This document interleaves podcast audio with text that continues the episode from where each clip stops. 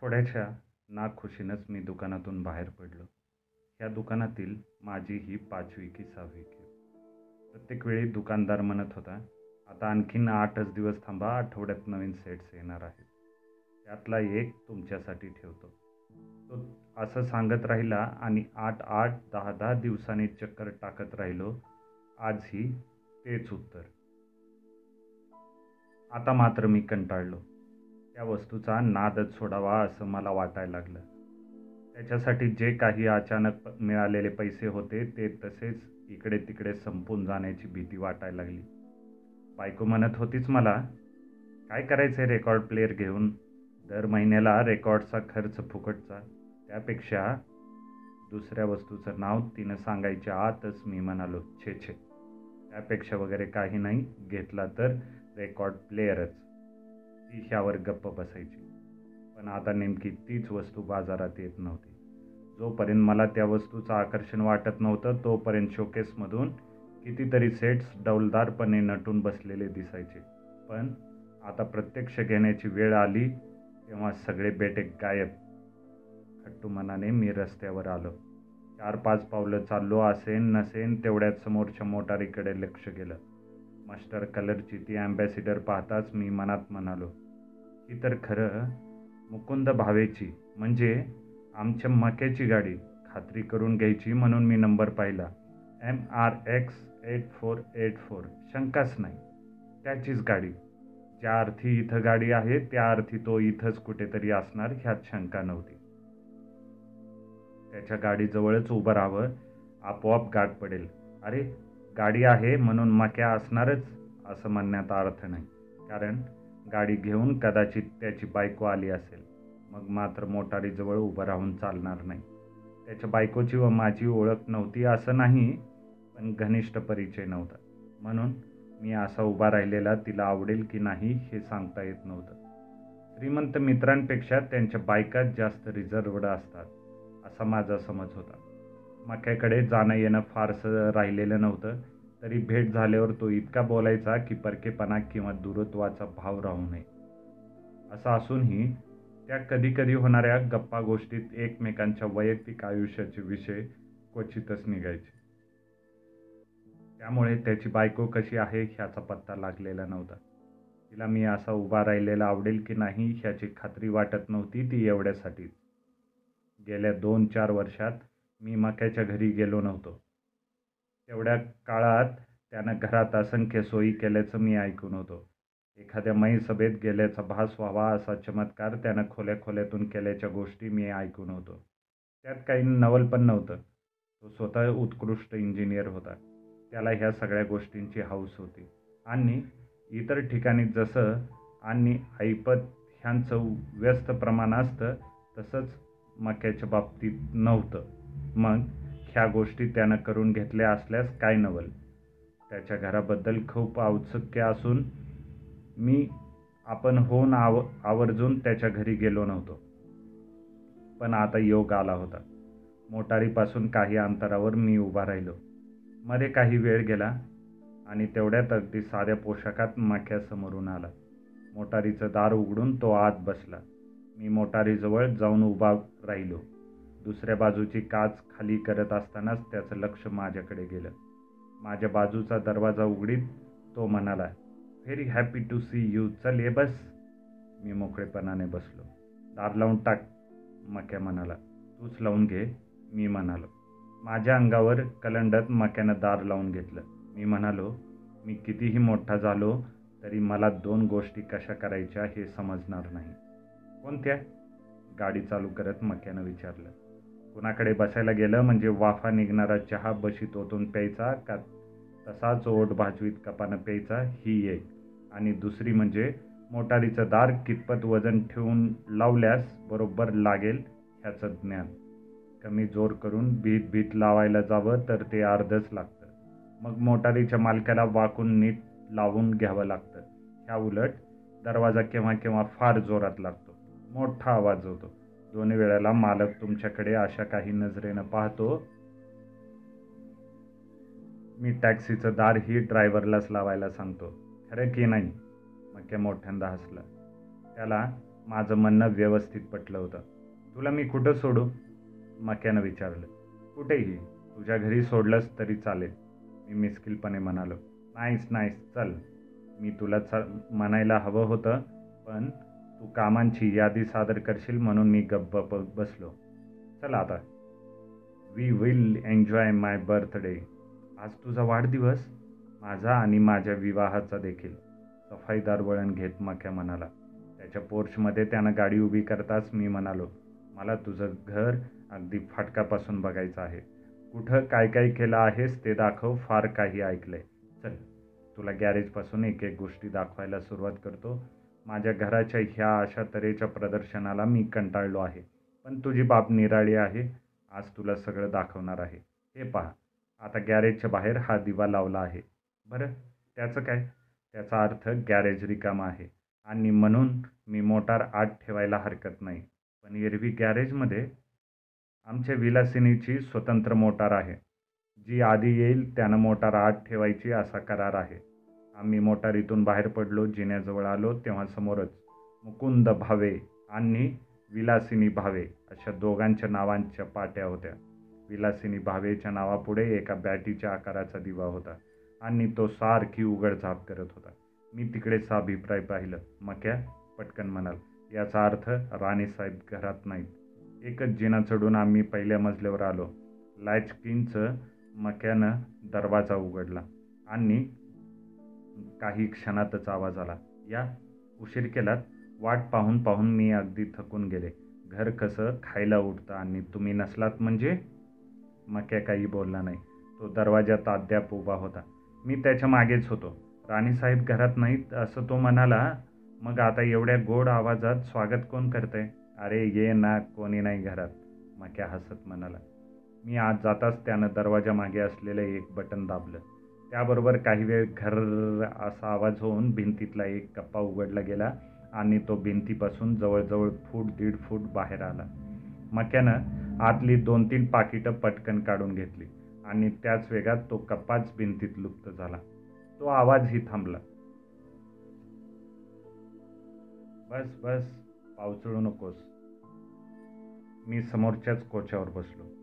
माझी नजर सहज वरच्या सिलिंग फॅनकडे वळली. ह्या सभेत ह्या फॅनची कळ कुठं असेल असा विचार करतानाच मी घाम पुसत होतो. मुकुंदला आलेली पत्र महत्त्वाची नसावीत. भराभर नजर टाकून त्यानं ती लांब ठेवली व तो माझ्यासमोरच्याच कोच्यावर बसला. तो बसला मात्र एवढ्यात सिलिंग फॅन चालू झाला. मक्या निर्विकार म्हणाला म्हणाला ही आणखी एक सोय. हो पण तुला त्याच्यावर बसायला सवड नसेल आणि पंखाही हवे असेल तेव्हा कोपऱ्यातला पुतळा ह्या कोच्यावर ठेवतो तेव्हा. आम्ही दोघंही मनापासून हसलो. चला आपण आता इतर गमती पाहू. मी पटकन उठलो. मक्याच्या पाठोपाठ वळलो. आणि मला परत एक लहानसा धक्का बसला. समोर लिफ्ट होतं त्यातील तीन आणि चार हे दिवे लागलेले होते. बाकीची बटणं बंद होती. मी पुन्हा निरकून पाहिलं. मला मग ते लिफ्ट असेल असं वाटेना आणि बसण्या उठण्याच्या खोलीत कशाला लिफ्ट येईल हा प्रश्न होताच. एवढ्यात पुढं होत मख्या त्याचं दार उघडत म्हणाला हे आमचं कपड्यांचं कपाट. हां काय म्हणालच बरोबर बोललो हे आमचं कपड्याचं कपाट. ह्यातल्या फक्त चार आणि तीन नंबरच्या हँगर्सनाच सूट आहेत. तुला मगाशी लागलेली बटणं दिसली ती त्यांचीच. दरवाजा बंद असतानाही समजतं की आपले कपडे किती शिल्लक आहेत आणि लॉन्ड्रीकडे धा धावायची गरज केव्हा आहे. माहिती सांगता सांगता मुकुंदनं प दरवाजा लावून टाकला. त्याचबरोबर तीन आणि चार नंबरचे दिवे पुन्हा लुकलुकू लागले. मक्याचं सगळं घर मी पुन्हा पाहून घेतलं. त्याच्या प्रत्येक लहान सहान गोष्टीनं हरकून गेलो. त्याची योजकता पाहून थक्क झालो वेडावून गेलो. त्याच्या बायकोचा हेवा केला. माझ्याच नादात मी सर्वच पाहत राहिलो. थंड की गरम काय घेणार? त्याच्या प्रश्नानं मी भानावर आलो. गार चालेल. मुकुंदनं फ्रीज उघडला. फ्रीजवरच एक बॉक्स होता. एक बटन त्यानं दाबलं. एक दीड मिनिटात ऐकू आलं. मस्तपैकीपणं केलंय ते घ्या. तुम्हाला आवडतं. उगीच गोल्ड स्पॉट वगैरे घेत बसू नका. थँक्यू ऐकलंस? मुकुंदनं विचारलं. मी मान डोलवली. आम्ही मग पण प्यायलो.